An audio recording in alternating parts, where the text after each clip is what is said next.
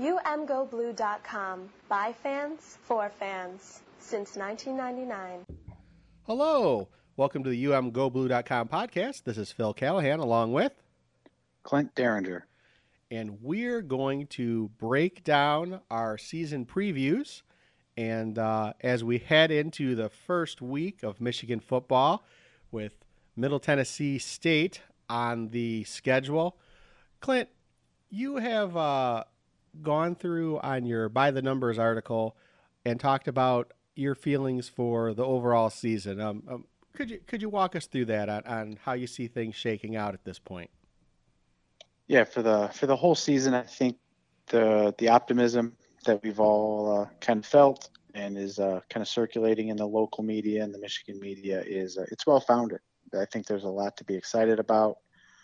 I think uh, the talent level has uh, continued to increase, build. I think the depth um, in year five is, uh, you know, we're deeper across the board than uh, we've been since, uh, you know, since Harbaugh's been here. So all things are trending upward uh, that I can see.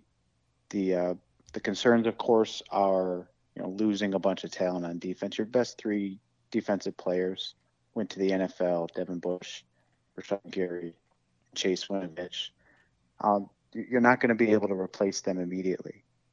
Uh, but I think the gains in depth, um, the gains um, in you know scoring uh, and efficiency on offense uh, under Josh Gattis will will help um, counteract the uh, maybe a slight dip in, in what we see in, in defense. So overall, I think um, a lot of reason for optimism. Um, We're, we're all a little bit cautious. Uh, there was a lot of optimism, you know, going into week uh, thirteen, the twelfth game last year. And, and I think we're still kind of carrying that with us. At least I am. Well, I'll tell you, one of the exercises that I like to do when I'm, you know, kind of to strip away the hype, you know, prior to the beginning of the season is I take the labels off, right? Like, I don't think I'm looking at Michigan football. I say I'm looking at a team, right? And this is how I break down where the Wolverines are right now.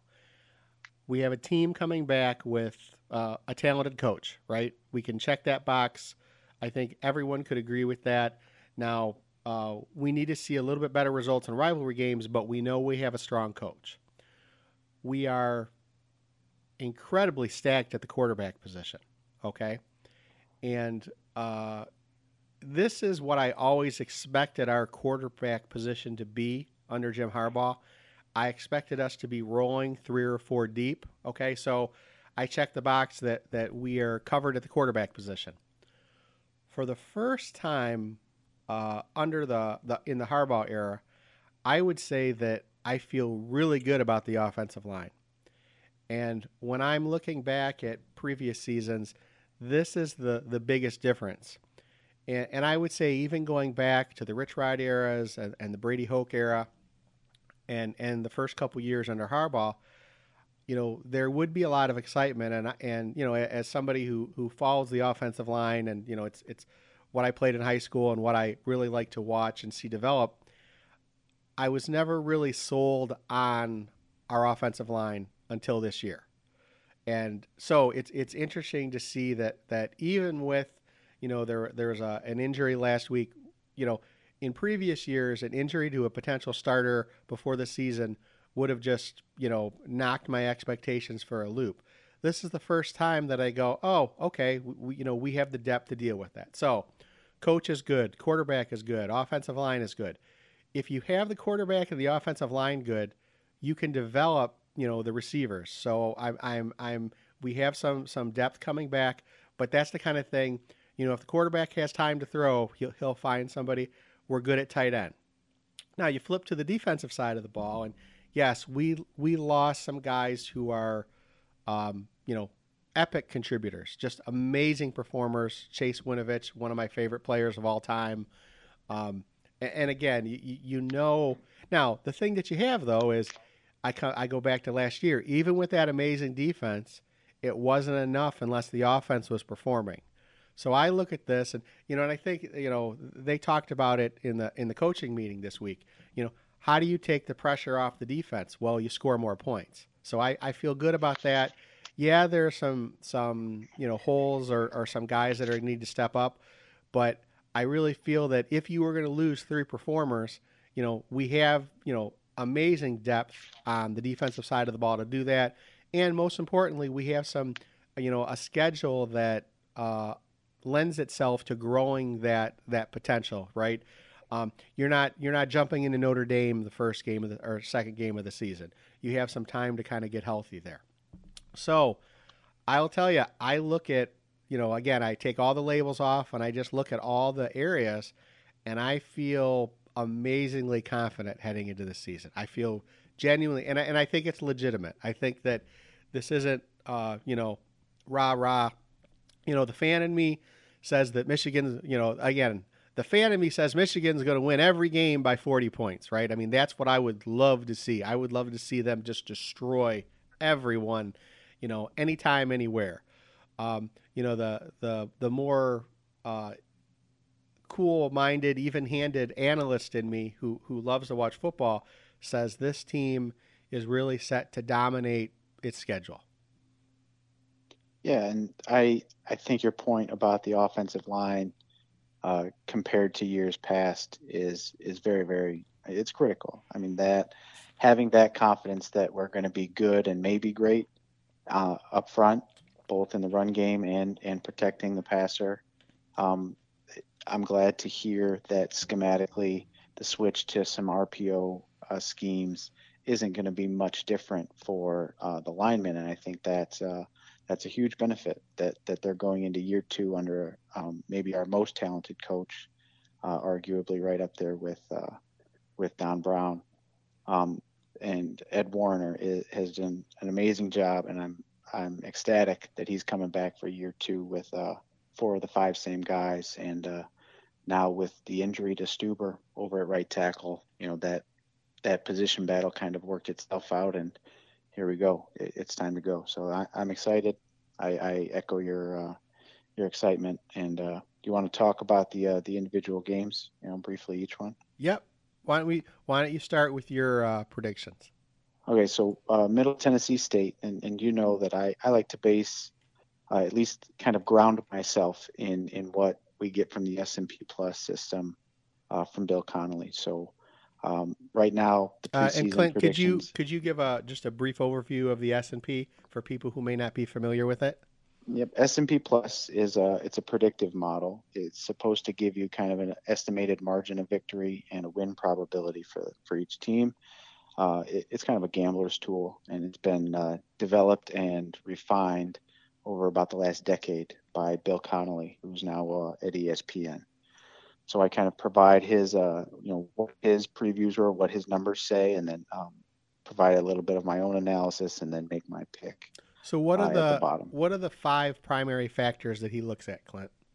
Yeah, so the five factors uh, that he measures um, are explosiveness, you know, how many yards per play, and when you're successful, how how how many expected points did you gain? So there's a lot more value in being at the other team's five-yard line as opposed to being at your own twenty-yard line. So that's that's one. The first is explosiveness, efficiency. Did you move the ball enough? This is kind of staying on schedule uh, against the down markers. So did you get, um, you know, enough yards on first down? Did you get enough yards on second down? And then did you pick it up on third down? Um, so that's an efficiency metric. Yes or no? Was it a, an effective play?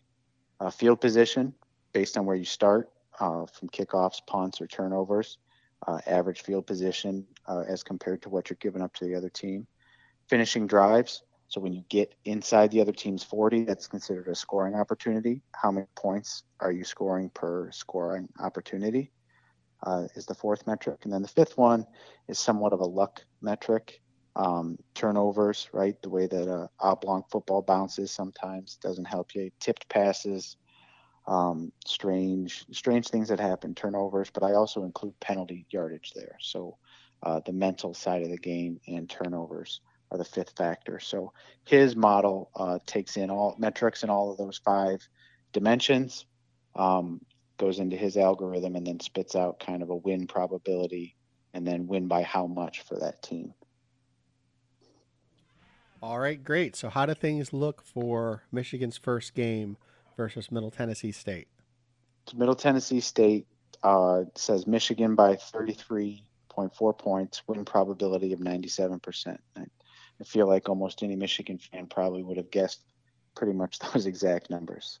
Middle Tennessee State's uh, defense is preseason ranked eighty-sixth, and their offense is one hundred thirteenth. So um, it's a nice, comfortable opponent that as long as uh, Michigan is executing and, and doesn't totally, um, you know, roll the helmets out there, then uh, everything's going to be fine. It, there might be some hiccups with week one with uh, eighteen to twenty-one-year-old kids, you know, no preseason scrimmage in college football. So I'm not saying it's going to be beautiful and perfect, but um, against an opponent like Middle Tennessee, I expect to see a lot of success. I pick Michigan to win thirty-four to three. All right. And of course, the specter hanging over every season opener that Michigan is heavily favored is, is the memories of Appalachian State.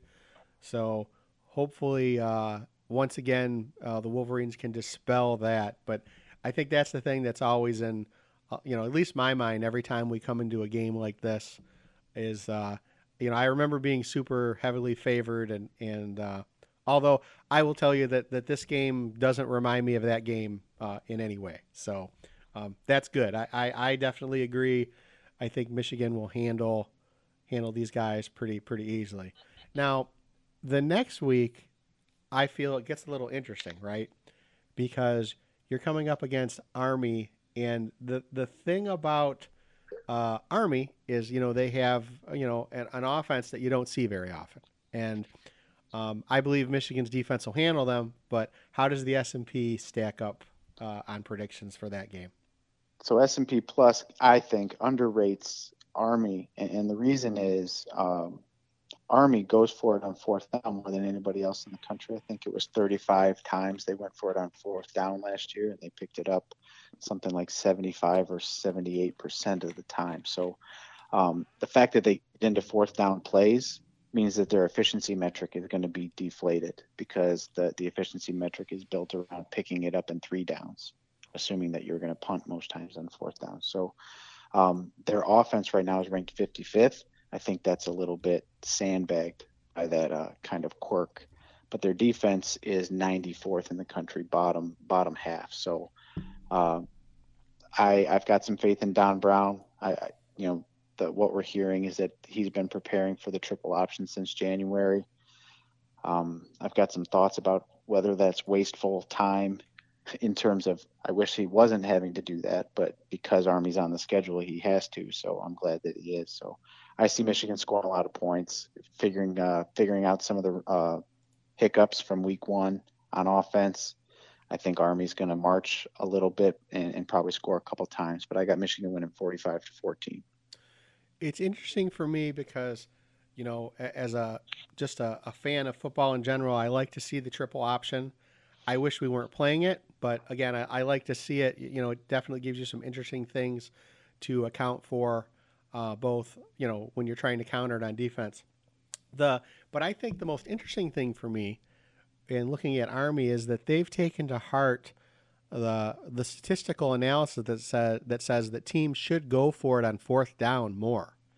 And it's interesting because if you look at the statistics, and there's been a lot of analysis in this, is that the general summary is that teams punt and go for field goals too often, right? And while some uh, casual fans may think that Army going for it on fourth down as often as they do is a sign of desperation, really it, it it's it's, to me, more of a sign of uh, viewing the game more analytically, right? Now, obviously, because of where they sit and, and you know, with the constraints they have on talent and such, they knew they do need to take chances that other teams perhaps don't need to take. But there is a firm statistical analysis that says, you know, once you're past a certain point on the field, you should always go for it, right? Statistically. So I actually like to see it. Um, and again, you know, people can decry how baseball has been changed uh, by sabermetrics and, and different statistics. But um, this is the one area in football that, that I actually think is pretty crystal clear. Um, but again, it, it's so for me, it's interesting to see. Now, the, the issue that, that they're going to have is, you know, one of the tests I always do is I think, okay, if we were to take our top eleven guys and their top eleven guys and put them in the parking lot and play street football, who's going to win, right? The talent level on the, on Michigan, um, you know, top to bottom, trumps what Army has. So w- despite the fact that they may be, may be using analysis and statistics uh, differently and, and that they have an interesting offensive attack, Michigan's talent is just going to be too much in this one. Um, so I think that, that I agree that, that uh, Michigan's going to win this one, I think, going away. But I think there will be some interesting things to analyze. And, and I'll tell you, the thing about that is Michigan is going to be playing some really talented teams, you know, later in the schedule. Uh, but the middling teams may look at some of the wrinkles that Army is able to expose. And I think we may see some some trick plays and some trickeration coming from the tape analysis of Army. So I think there's going to be a lot for us to look at. Yep, I, I agree. If if Army's defense was better than ninety-fourth, I'd be even more worried about that game. But as of right now, I'm just moderately worried. So, so, so next up is the Big Ten opener. And yeah, so, uh, so how do you feel about that? Well, I, I do like the fact that we get a, a week off in between Army and Wisconsin, um, some extra time to prepare. But Wisconsin gets that same week off to also prepare. So um, your point there about Army's tape against Michigan um, providing uh, a little bit of a blueprint is is a little bit worrisome. Right now, Wisconsin is uh, eleventh overall in S and P Plus. Michigan is ninth overall, so this is a you know a, expected to be a pretty tight battle. Even with a new quarterback, Wisconsin's offense uh, right now is ranked fifth in, in S and P Plus, and their defense is thirty-third. Michigan's defense is thirteenth, and offense is fourteenth. So. Um, according to the numbers right now, Wisconsin's offense against Michigan's defense is an advantage for Wisconsin. Um, the numbers spit out uh, a prediction of Wisconsin by one point and give Michigan a win probability of forty-eight percent. So S and P Plus uh, in both ways expects Wisconsin to win this game. I personally looked at last season's performance um, in comparison to these S and P Plus projections and split it up home and road. So if Michigan was expected to win by one point and won by ten points, I gave them a plus nine. If they were expected to win by ten points and they won by seven, I gave them a minus three. So I kind of created this marginal uh, performance uh, using the S and P Plus projections. At home, they were plus seven point nine. On the road, they were minus seven point one. That's a fifteen-point swing in performance, home versus road. Now, you know, that means that they're good at home, but I, I still am very, very afraid of the challenges on the road. Camp Randall is, is no joke on the road. Um, I think this might be one that Michigan drops. I predicted uh, Wisconsin twenty-six twenty-four.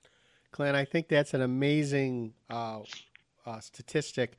It's a way to capture that what we've seen – you know, and again, I'd say over the last ten years is that Michigan is not the same team on the road that they are at home. And it's interesting because, you know, at various times, uh, you know, have, have talked about it with Rich Rod, have talked about it to Brady Hoke, and, you know, uh, have talked a little bit about it with, with Jim Harbaugh, but it is night and day. And the way that that statistics captures the difference, I think, really crystallizes something that that has actually kind of puzzled me over the years.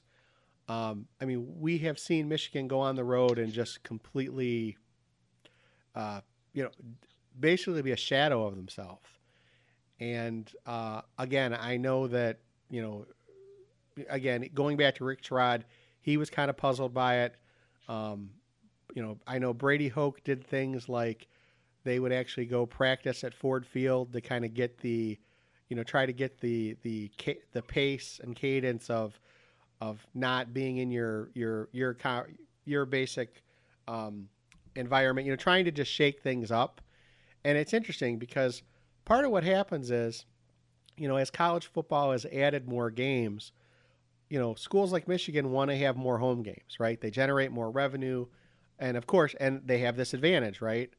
So by adding more games and having more home games and adding, you know, let's be honest, usually substandard opponents, um, you, you, I think you kind of do yourself a competitive disadvantage. Um, you, it's hard to get used to going on the road. You're just not doing it as much, right? And I look back to last year, um, you know, Don Brown, you know, famously said, you know, in fall camp, well, last season was really good except for the first nineteen minutes and the last nineteen minutes, um, you know, and I'm like, well, you know, that that's great. But but again, the one thing that, that we needed to address is both those games were on the road, right? You know, you came out kind of misfiring at Notre Dame and you went down to Columbus as, as heavily favored and, you know, misfired there. So again, I, I'm really concerned about this game and, you know, being a, an early opener. And again, we know that Wisconsin is going to be, you know, jacked up for this game, and they will be, it will be, it will be a great test for Michigan. And of course we hope they're going to pull it out. But again, I, I totally understand the, the statistics and the numbers uh, being against the Wolverines on this one. And, and another, one more thing on the home road conversation, only one game last year, only one road game, Michigan was plus on the differential compared to what S and P Plus had predicted. Only the Michigan State game did they do better than the S and P Plus projection. That means they were obviously worse against Notre Dame. Remember the slow start against Northwestern, having to come back to to eke that one out. Even at Rutgers, they didn't they didn't uh, handle the margin as well as they should, and then we all know what happened in Columbus. So this is a legit thing, regardless of opponent uh, toughness.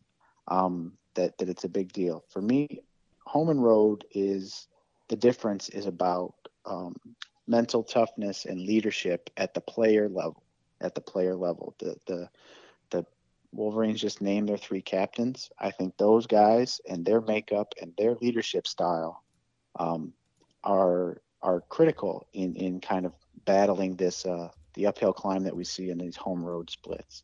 I think there's a reason that the only plus differential last year was at Michigan State. I think our leadership, uh, Devin Bush especially, you know, they had a little bit extra emotion after after all the pregame garbage last year. So it, it's about it's about really being mentally prepared going into the game, especially on the road, because you have to feel like you're uh, kind of got that um, fight your way out of a. of a parking lot being surrounded. You got to really have that, that mental toughness and edge to, to be better than the projections on the road. So we will see. I, I certainly hope so. Um, but until I see it and feel like we're getting that, that edge from our leadership, um, that, that first road game, I, I've got some concerns. So that, that's what it is. Well, and one point about that Michigan State game last year, while we can look at the statistics and, And it's fun to look at the statistics because Michigan totally dominated their offense. But one thing to keep in mind is that it was horrendous weather conditions for, for much of that game. And remember, that was the game that was actually delayed for a little while. And one of one of my fondest memories of that game is late in the game as Michigan State was trying to drive down and, and, and you know get back in the game, there was almost horizontal hail heading right at them. And, and I, you know, it gave me a chuckle, but it also helped, you know, it's, it's hard enough to go up against the Michigan defense, but when you have the weather against you, it's, it's, uh, it's even worse. So there were some, some odd, uh, you know, weather conditions that I think, you know, definitely helped the Wolverines, uh, in that game. So, um, and again, you know, mentioning, you know, the captains, uh, Khalid Hudson, Carlo Kemp, and Ben Bredeson. So, um, I think that, you know, the thing that, that gets me is that I was really happy to see Bredeson again. And again, he's somebody from the, you know, offensive line. So it's great to see, um, you know, that his leadership is, is hopefully his leadership role is just continuing to grow. And, you know, we were talking about some of the questions on defense. I'm really looking for Khalid Hudson to have just an amazing year this year. So just, you know, as, as a general overall comment. Um, so uh, we're concerned about the Wisconsin game. Um, after Wisconsin, Michigan comes back and uh, has Rutgers on the schedule back in Ann Arbor.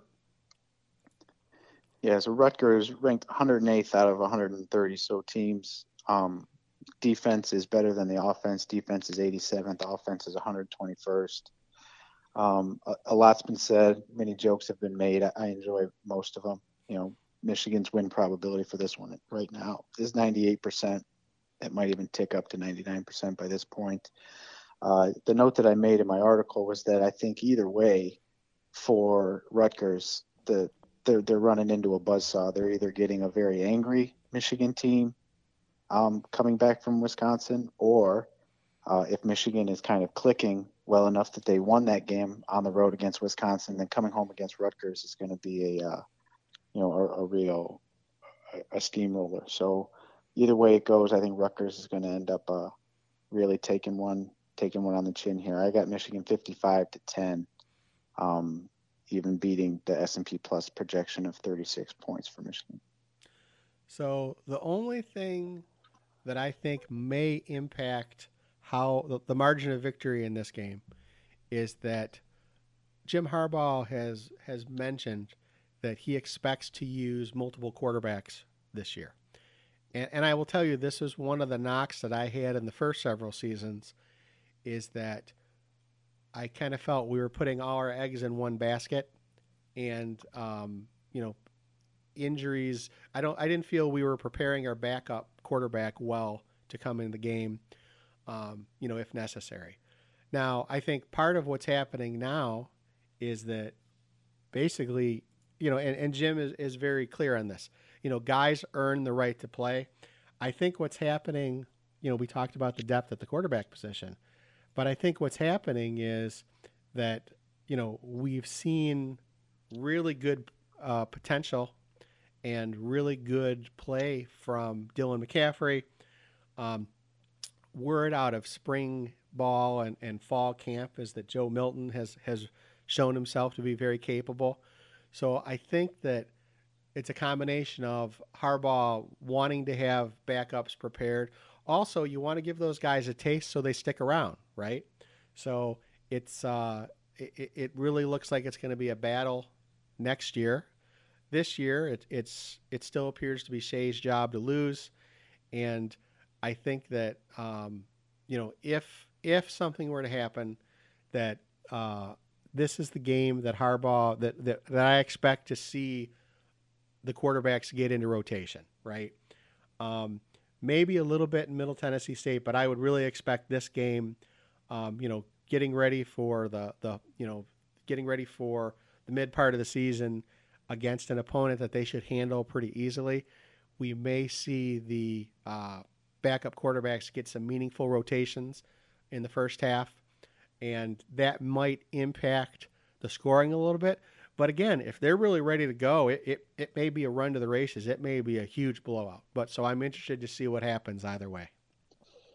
Yeah, and there, there's kind of an interesting up-down uh, setup to the the schedule this season. So, you know, you've got the tough one against Wisconsin and Madison. You come home against Rutgers, and then you move to another tough Big Ten opponent, opponent in Iowa at home. So Iowa right now is twenty-fifth overall in the S and P Plus. Their defense is right behind Michigan's at eighteenth, where Michigan's is thirteenth. But the offense right now starts at forty-eighth. Now I think that's I think that's low for Iowa's offense. I think by the time we're we're going into this game, I think Iowa's offense will be moved up at least into the top twenty-five on the S and P Plus uh, metrics. So I think this one's going to be really really close on the projections by the time we get to this point in the season.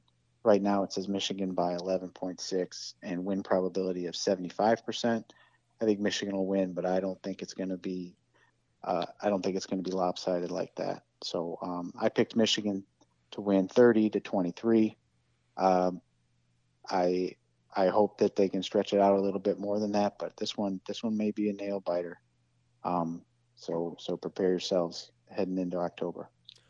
Well, and that's the thing. I mean, historically speaking, Iowa has occasionally derailed Michigan hopes, right? And I will tell you, my very first Michigan game as a as a as a very young child, uh, Iowa beat us nine to seven, and my first Michigan game I ever attended in person, Anthony Carter scored a touchdown, and yet what my memory is Iowa beating us nine to seven because, you know, it was one of those vintage Schembechler teams that did not have a a uh, super qualified uh, field goal kicker. So basically, as the game went wound down, it was going to be a touchdown or nothing, right? So I always remember that. I also remember a few years back, I actually went to Iowa to see a game, and uh, Iowa, Iowa won, right? And then just a few years back, you know, under Harbaugh, Michigan seemed to be in the driver's seat, headed for a Big Ten championship. Michigan goes to Iowa and and gets and gets shocked, right? So Iowa has been historically and recently a very tough opponent. They are not to be overlooked. And uh, again, they have a good coach, and, and it will be definitely interesting. Really glad that uh, Michigan has this game at home. And uh, again, it, it really shakes up to be an entertaining season from beginning to end. And, and this is one of those games that, again, I have them winning as well, but I can definitely, you know, would not, I would not be surprised if it is a very close game. Yep. And I think you made a very good point there about the kickers. I, I do think that the offense and defensive units in this game will be pretty closely matched. So I, where Michigan will have a bigger advantage by this point, in my opinion, will be on the special teams, not just the kicking, uh, field goal kicking, but also field position and returns. So uh, maybe a big play makes the difference, a punt return or, or a kick return. Uh, blocked punt, something like that. But I think special teams going to make a big difference in that game because the uh, the units are going to be pretty balanced. Oh, I just had a bad memory, you know, another Iowa memory of, remember uh, a Lloyd Carr team went down and did the, uh, decided to switch up the uh, the punting, right? Remember? Mm-hmm. And again, special teams just blew that game open. So again, mm-hmm. I have a lot of bad memories of Iowa.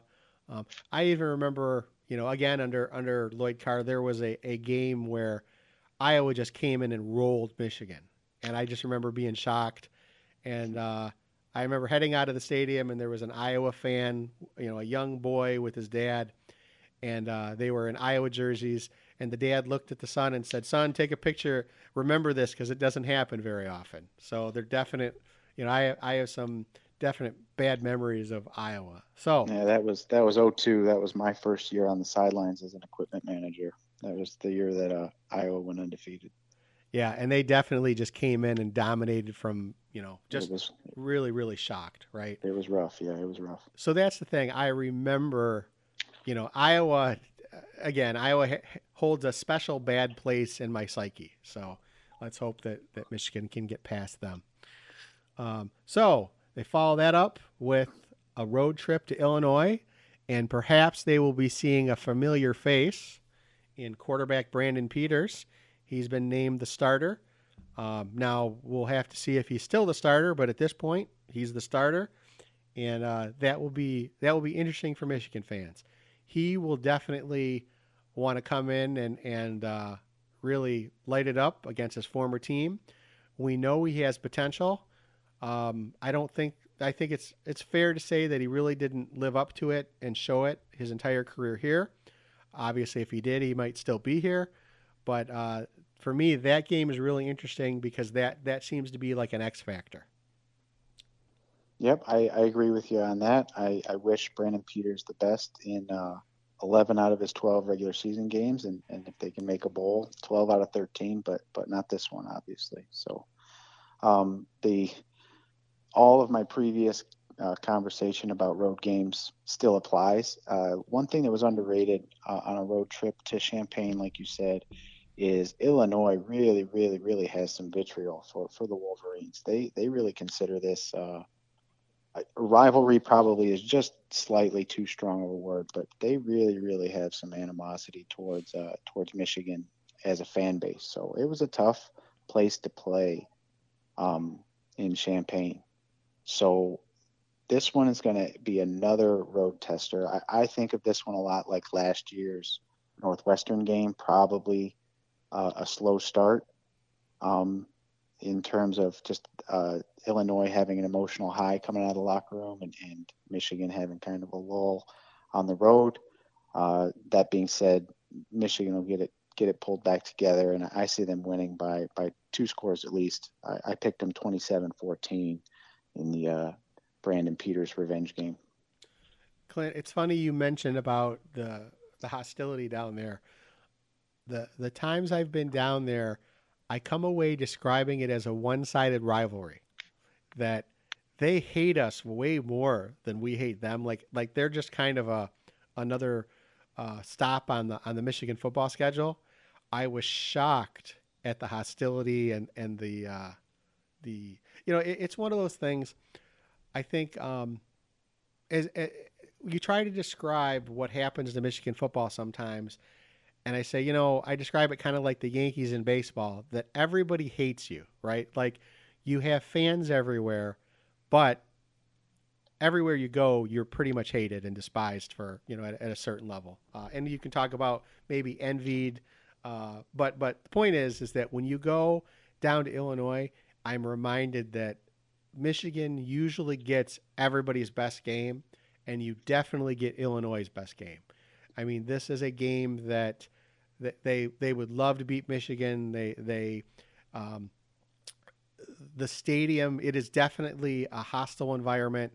The the fan base is up for it, and it's it's really one of the things that makes college football amazing in my mind, is that, you know, when you have so many games in the N F L, um, some games are ho-hum, right?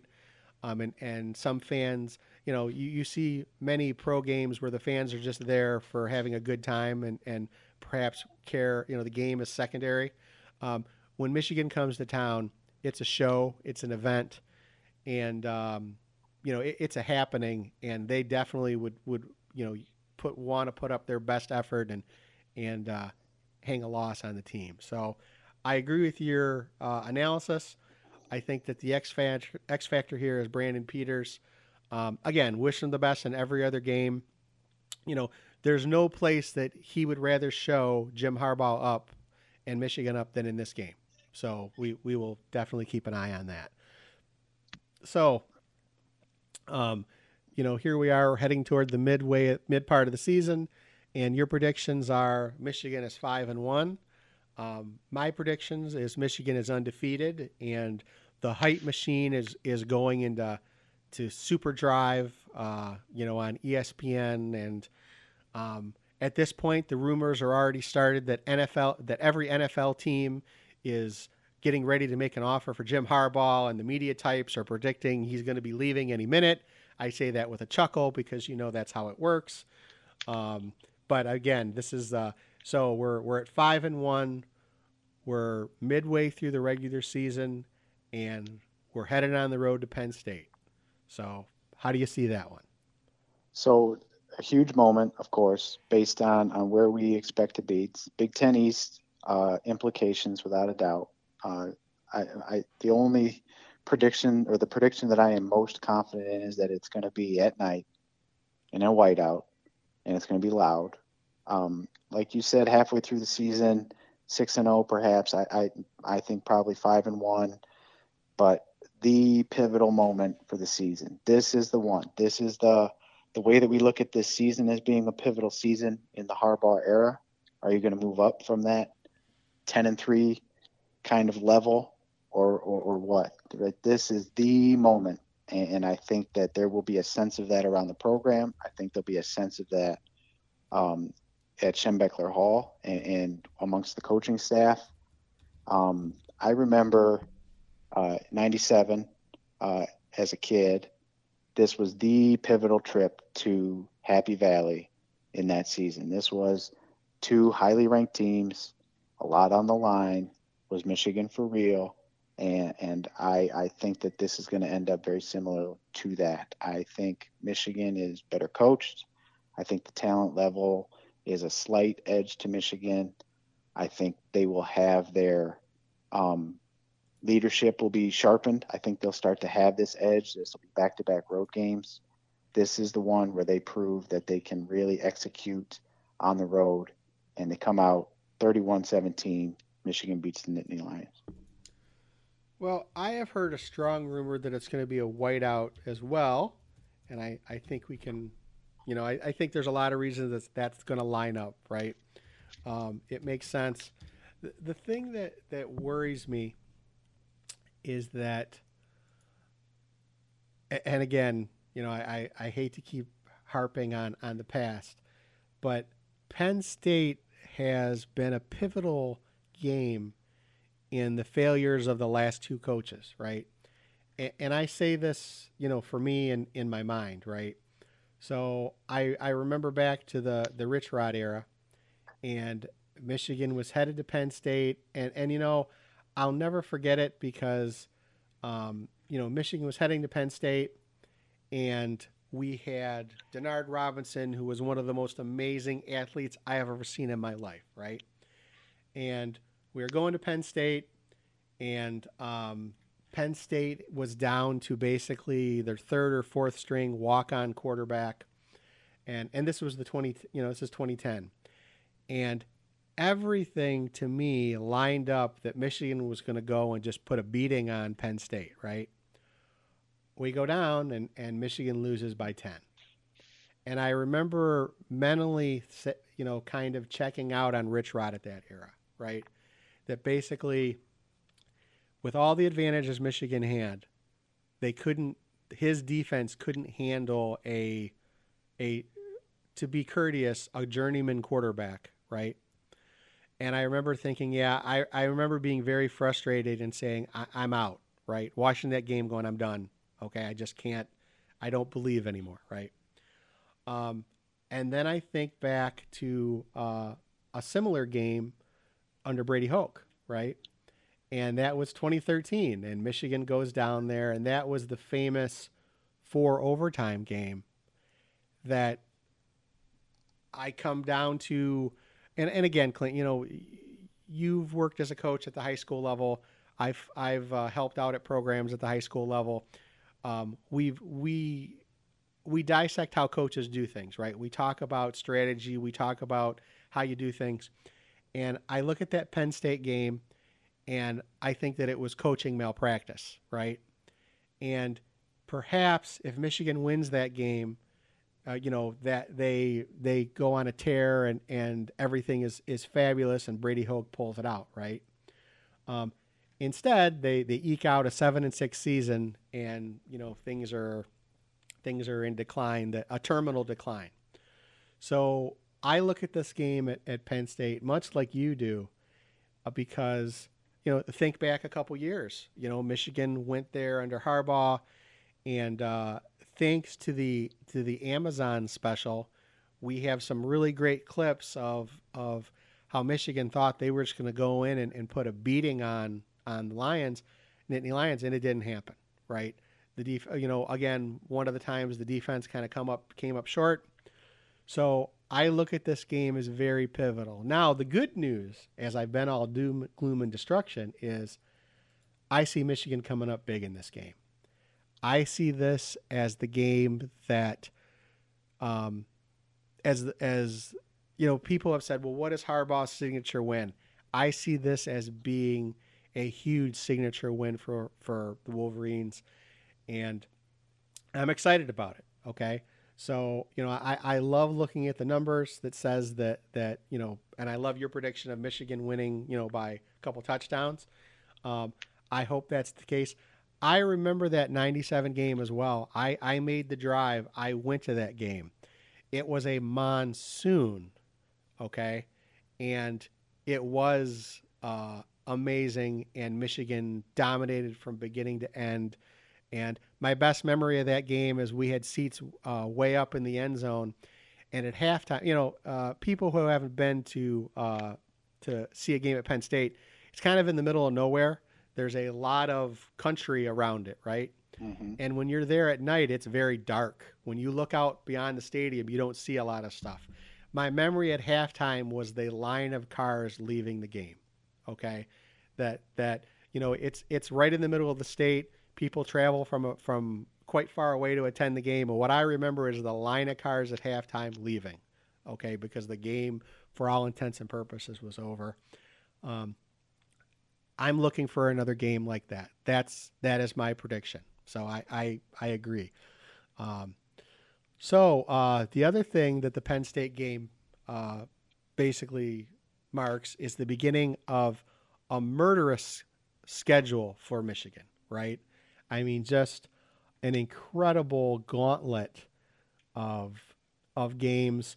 Um, you know, and it just to, to talk about it real briefly, it's Penn State, it's Notre Dame.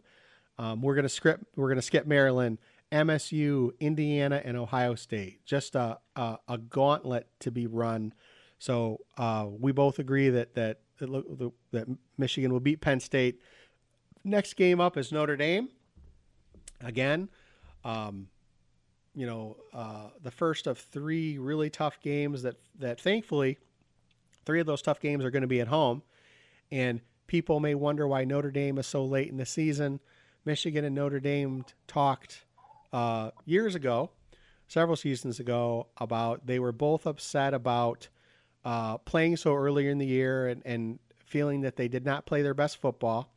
And there was also some gamesmanship about uh, both schools would try to get an earlier game to, to kind of have a tune-up game. So it was made to move this game later in the season. And uh, it this is the first year we're seeing it, and it's right in the middle of this just gauntlet of games. So we're going to see Notre Dame. And uh, how do you see that one? Well, I, I think your your point there is about the gauntlet is, is correct, of course. This is like a, a mini season in itself. You got all three rivals in the last five games, and it's got this feel, like I said before, of kind of an up-down with, with – trying to get up for a rivalry game and then these trap games mixed in between. So the the trap game dynamic goes all the way through uh, the entire schedule. So uh, right now, S and P Plus sees Michigan by five with a win probability of sixty-one percent. Notre Dame's offense right now is ranked twenty-ninth. I think they'll move up from there. I think they're better than that. But the, the gauntlet term was one that we used uh, last year in eighteen. Uh, for the three home games, um, or the three uh, big games in the middle of the season, where Wisconsin at home, on the road against Michigan State, and Penn State at home, that Michigan went three and oh. Um, there was kind of a common thread of you could really feel Michigan's performance building and improving through that gauntlet. Um, the, the revenge tour, quote unquote, was really building um, before kind of flopping at the end of the season. But I see this Uh, Penn State, Notre Dame back-to-back being very similar. So if if you and I are correct that we're really building um, something, you know, or, you know, kind of like a diesel engine warming up uh, in Happy Valley, then I see that continuing at home against Notre Dame. Now, if things go poorly uh, against Penn State, I, I could see that also continuing. So I really think that, like I said, that pivotal moment in Happy Valley is going to carry itself into Ann Arbor against the Irish. But because I think we play well against uh, the Nittany Lions, I think we come home on an emotional high. Um, Notre Dame's defense is really, really solid. Um, a lot of talent there, so it'll be a, a big test at this point in the season for both Josh Gattis and Shea Patterson. But I, I think Michigan will rise to that challenge. Uh, g- give the edge to the uh, revenge factor for last year's uh, opening loss down in uh, South Bend. So give me Michigan thirty-three to thirteen, three scores. I would take that. I I agree with you uh, a lot of things here. I think that the defense is going to be rolling at this point. Um, you know, I, I've described the Michigan defense a, a, as a bully defense, right? That they're the, the team that is just going to crush any weakness that they see. And of all the games on the schedule, uh, the two games that I think that they want to come up big in are the two games they came up they they came up short last year. And we, you know, as we've described, Michigan is a different team at home than on the road. I think the defense is going to be looking for blood. I I wouldn't be surprised to see Michigan just completely crush Notre Dame here. And I, if I had to pick um, one blowout game in these in this series in this gauntlet, it would be this one. Um, so so I agree. I think Michigan's going to win, and um, I think Notre Dame. I think Michigan, you know, top to bottom is a little is too strong for Notre Dame this year. And um, with that said, you know, it's Notre Dame. We see weird things, right? Um, but it'll be interesting. I'm trying. I'm trying to to get my head around this game being so late in the season. That just seems wrong in some way. But again, looking forward to it. It's going to be a, a, a great, you know, a great matchup, and again, an incredibly entertaining. You know, and, and, and let's be realistic. You know, this stretch. You know, Michigan. If the season shakes out the way we both believe, Michigan will be, you know, heading into the stretch with perhaps only, you know, undefeated or only one loss. This is really um, rep- a, a, a stretch of games that can that can make or break your reputation, right? Um, you you clear out this stretch and you are, you know, you have you are a, a coaching god, right? If for some reason things go really bad, you know, it can really, you know, leave a damning. It'll leave a bruise, right? To to to be nice. So, but either way, it's going to be entertaining. So, as you mentioned, the up and down aspect of the schedule, we go from one of the elite matchups in in all of college football, two of the biggest brands, two of the greatest names, two of the greatest programs, the Michigan Wolverines and the Notre Dame Fighting Irish, and we go to Maryland and we go on the road to uh, to. to College Park. So um, how do you see this one shaking up? Of all the kind of trappy games, I think this one ends up being the least trappy. Um, first of all, Maryland is, is smack dab in the middle in, in all forms, according to S and P Plus. They're sixty-seventh overall of one hundred thirty some teams, sixty-fifth defense and sixty-ninth offense. All of that's right in the middle. So the, the numbers don't know what to say or think right now of uh, the new look Maryland under Mike Locksley. However, um, all of the, the ridiculousness coming out of Big Ten media days with Locksley and Gattis, um, that's that's just uh, fodder for, for articles, and, and people can be happier or, or fired up about it. But I can tell you internally, as coaches, I, I think that Michigan is going to get the better of that exchange. They, they, they, they took a little bit of a higher road, and they are certainly going to have plenty to be to be fired up on going on the road against the Terps. Uh, Gattis is going to have a lot to prove against a middling defense. Um, if if the weather is nice at this point in the season, if he catches a nice day, they could really run it up. I think uh, I got Michigan thirty-five to seven over Maryland. Yep, I agree. I think uh, you know, for a new coach coming in, on one hand, you kind of want to set a tone for your program, but you also don't, you shouldn't set yourself up to be run over by a truck. And, and that's how I view this game.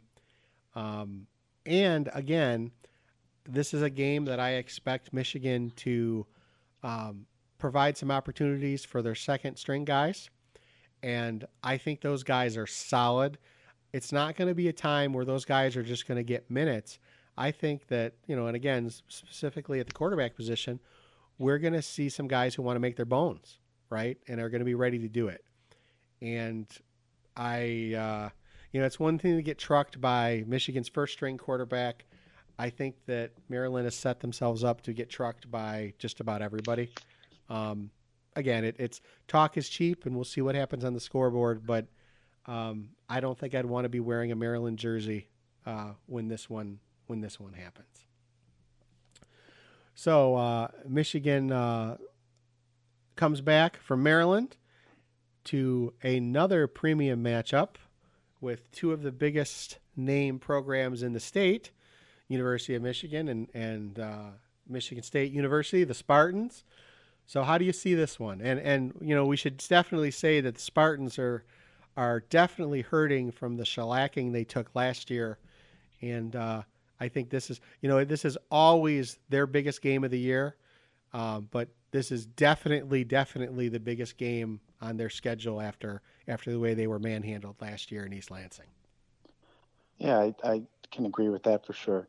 Right now, the the the Spartans have almost no balance in between their offense and their defense. Their defense very well could be the best or one of the best in the entire country, and their offense very well could be one of the worst in the country. Preseason, their defense is ranked third nationally, and their offense is ranked ninety-sixth, and that's up from last year. Last year was over one hundred. I think it was one hundred fourteenth by the end of the season. So I don't think that they'll be that bad, one hundred fourteenth. I think they'll come back to the middle of the pack a little bit.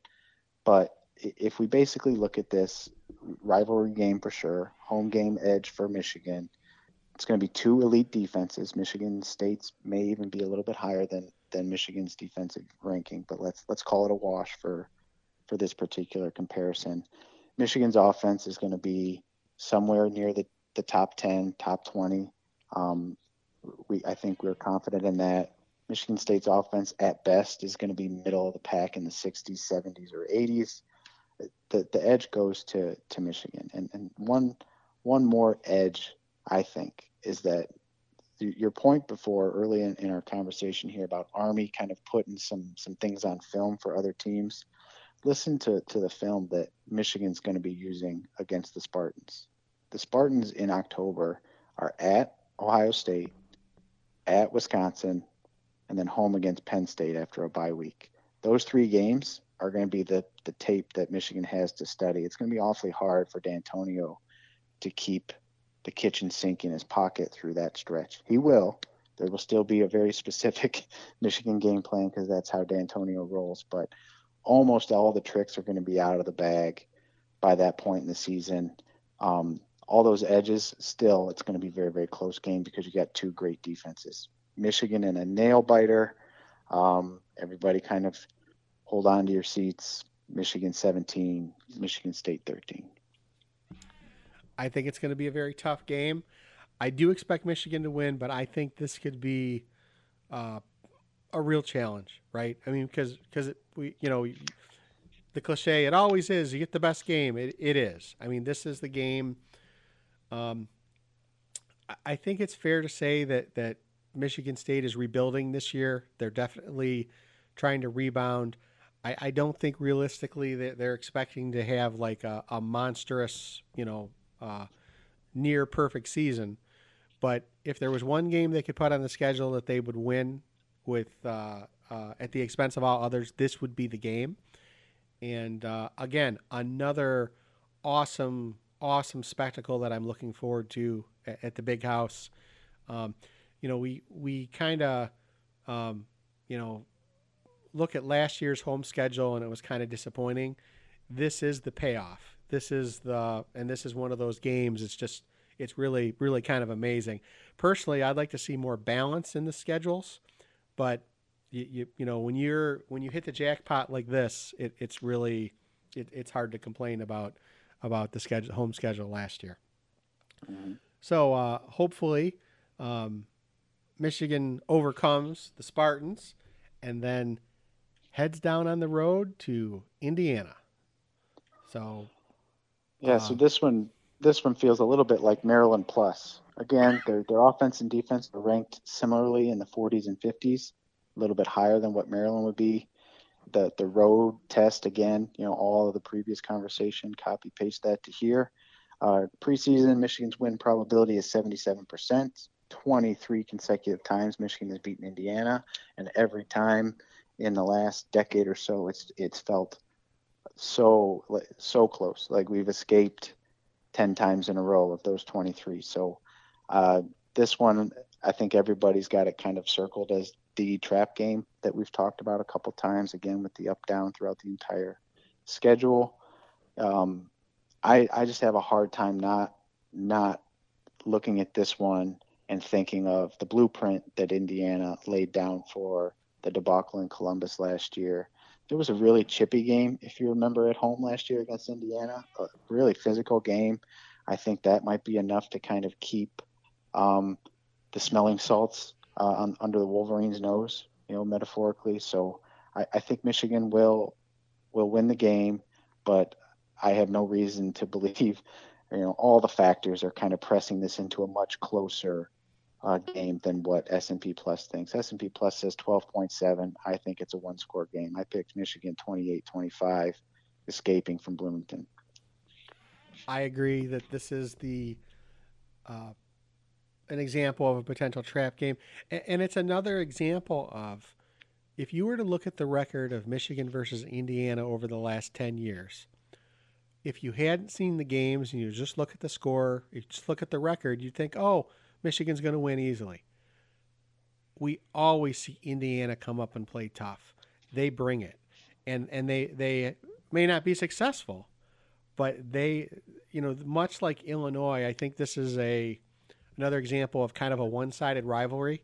Indiana's going to come wanting to make their bones. This is a game that they are, you know, they know they're going to be on the national spotlight because, um, you know, everybody's going to be looking at Michigan. Very few people will be caring about Indiana at this point, except for Indiana fans. Other and the people who care are everybody who hates Michigan. So this is one of the times where Indiana can can make a mark.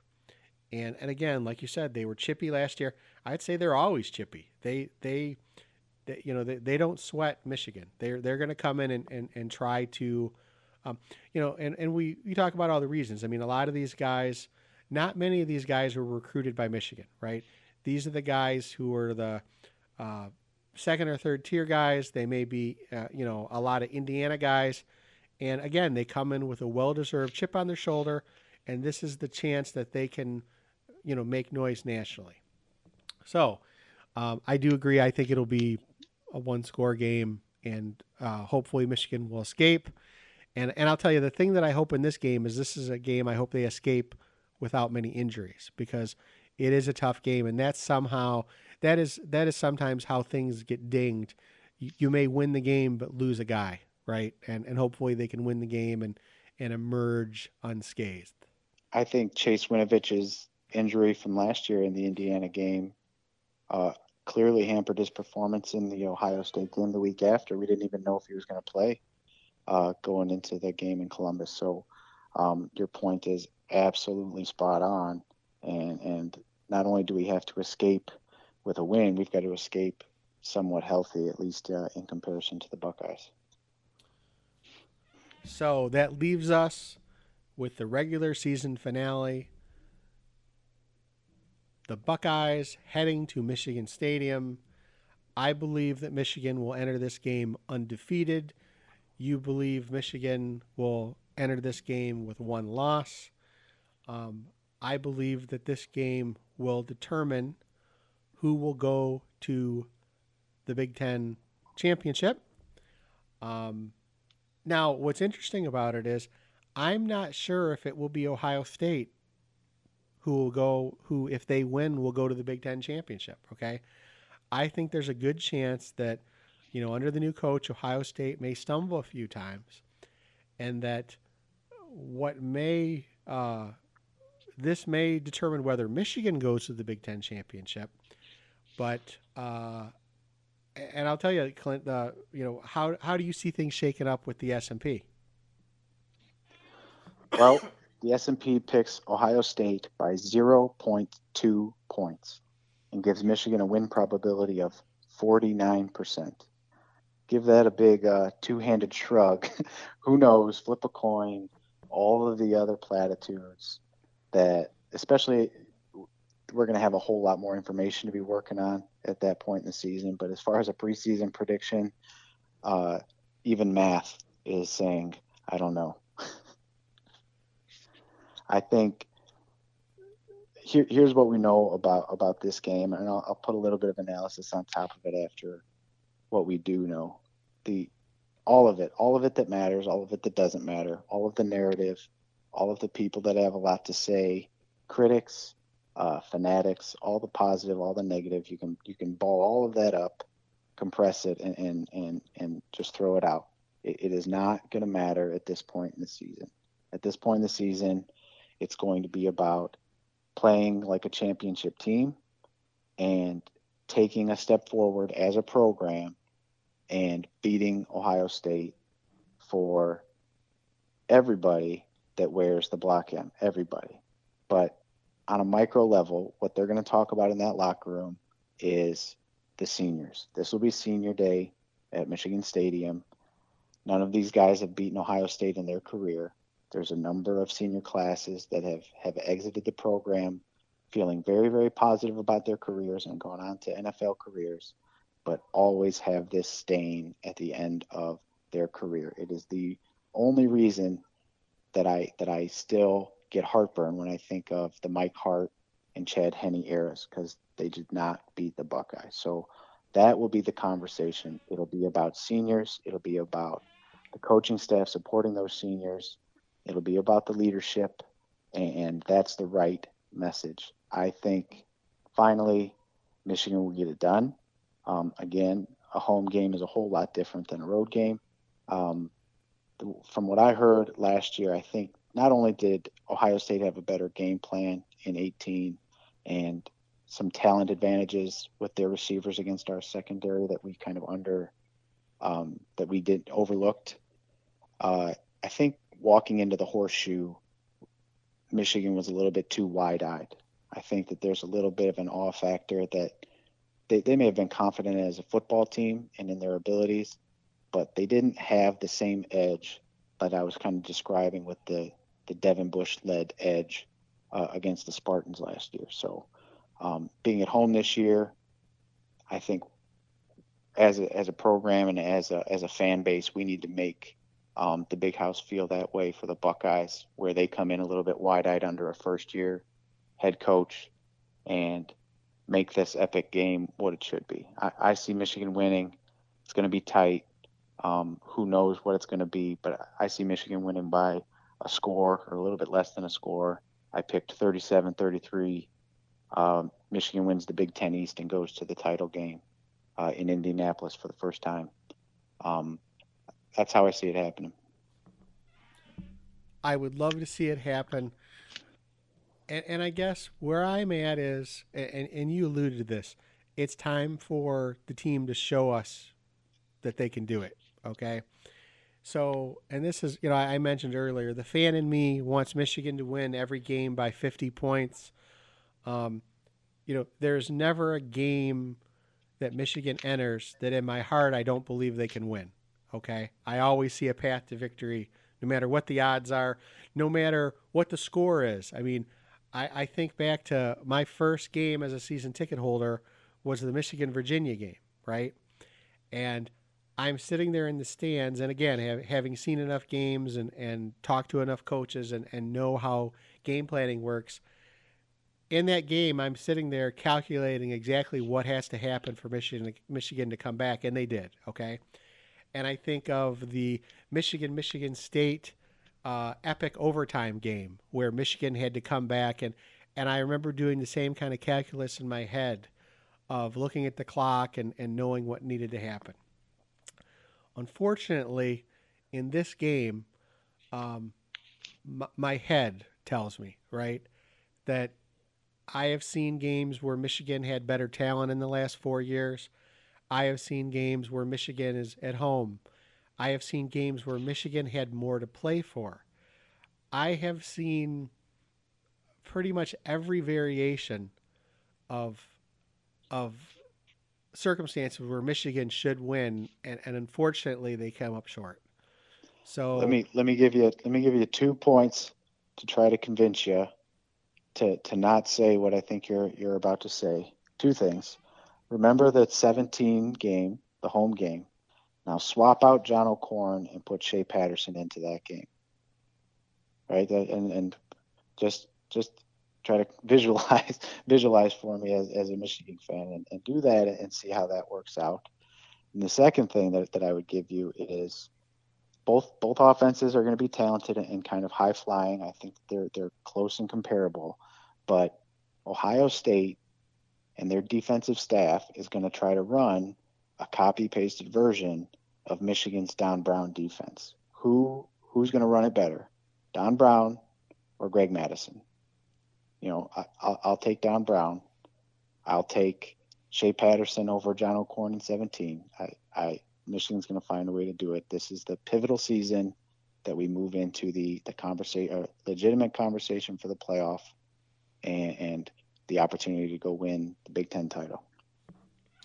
And there's no doubt, Clint, I hope that happens. I I, I just need to see it. Okay, I I will. Um, and, and I'll tell you. So, I have never seen Michigan win in person in Columbus. Okay. And think about over the last ten years, okay, the Rich Rod era, the Brady Hoke era, every time I go down there hoping that I was going to see, uh, I was going to be justified. My faith was going to be rewarded, right? And I think to the game where, um, you know, Michigan went down there and, and lost in overtime to Ohio State under Harbaugh. And my biggest disappointment in that game is that we had a chance to go for the win and, and kick the extra point for the tie to go to overtime. And what I need to see this year is I need to see um, gunslinger Harbaugh, right? And and I'll tell you, I look, I again, I, you mentioned the quarterback position. I think we're, we have three quarterbacks that can beat Ohio State, okay? I can't remember ever thinking that in my entire fandom career, right? So this is the year. I hope they can do it. I think they should do it. I will tell you, I really thought they were going to put a beating on them last year. So I, I just, I, I, I honestly, I'm a little gun shy. I am really last year. And, and this is where, you know, I'm not media. And I never really want to be the, the heartless, analytical, not care what happens in the game media, right? The thing that really hurt last year is uh, I do love Michigan. But the thing that hurt was seeing those seniors have to face the fact that they were ending their career, not only ha- not having beaten Ohio State, but having been spanked on national T V. So I hope... my heart hopes one hundred percent that, that we see Michigan step up and and sh- and shoot. I'll take a win by a point. You know, a win is a win is a win in this series. I really hope that it happens. Um, but but I'll just say I'm just I'm so I'm so gun shy after last year. I I just can't I can't predict it. I hope it. I hope it with with every fiber of my being that that's what happened, and I will. You know, I will be cheering. I will be rooting for Michigan, but I need to see it. I need to see it. I want to see it. I mean, there's a reason I go every year. There's a reason we do this. There's a reason we put so much time into following Michigan, you know, and I don't just want it for me. I don't just want it for the fans. I want it for those seniors that you talk about, because I know that nobody cares more than the guys on that team. And and I it's it has really hurt the last ten years to see Michigan struggle, um, and, and I'll tell you, um, you know, back to kind of my analytical side, is that the last couple seasons Michigan has waned at the end of this of the end of the regular season. So what I want to see is a team that finishes stronger than it starts, and if they do, this could be a season for all time. This could be a season that we talk about along with ninety-seven, right? This could be that kind of year, and these could be these kind of players, and I desperately hope that it is. Yep, t- time to do it and, and not just talk about it. I think uh, I think it all sets up correctly, so I'm glad to hear it. I, I know we uh, we ran a little longer than we normally do on our on our podcast, but a lot of a lot of good stuff there. So. I'm uh, I'm excited. I, I know I'm I know you are too, but it's you know getting a little jittery right now, even even seven days away. Clint, I will tell you, it's this time of year, and and it's been this way for oh gosh, um, you know, over over thirty-five years for me. Right? There's a time in August where you get up in the morning and you go outside, and there's just a difference in temperature. There's a I call it a chill in the air. And from the time that I started playing football till now, you walk out and you feel that difference in temperature. There's a little bit of breeze, And in my mind, I go, it's football weather. It's getting mm-hmm. close. Mm-hmm. And no matter how old I get or how I'm involved, whether I'm a, a fan or helping out with a program or, you know, following along with Michigan, there's an excitement that happens every year, and um, it, it, it never gets old. I'm, I'm with you. I, that's, that's all I've got on, on top of it is, uh, you know, go blue. Let, let's go. All right. Well, that's going to do it for this edition of the U M Go Blue dot com podcast. This is Phil Callahan along with Clint Derringer. Go Blue. Thank you for listening to the U M Go Blue dot com podcast. All rights reserved. Search for U M Go Blue dot com on iTunes. Go Blue.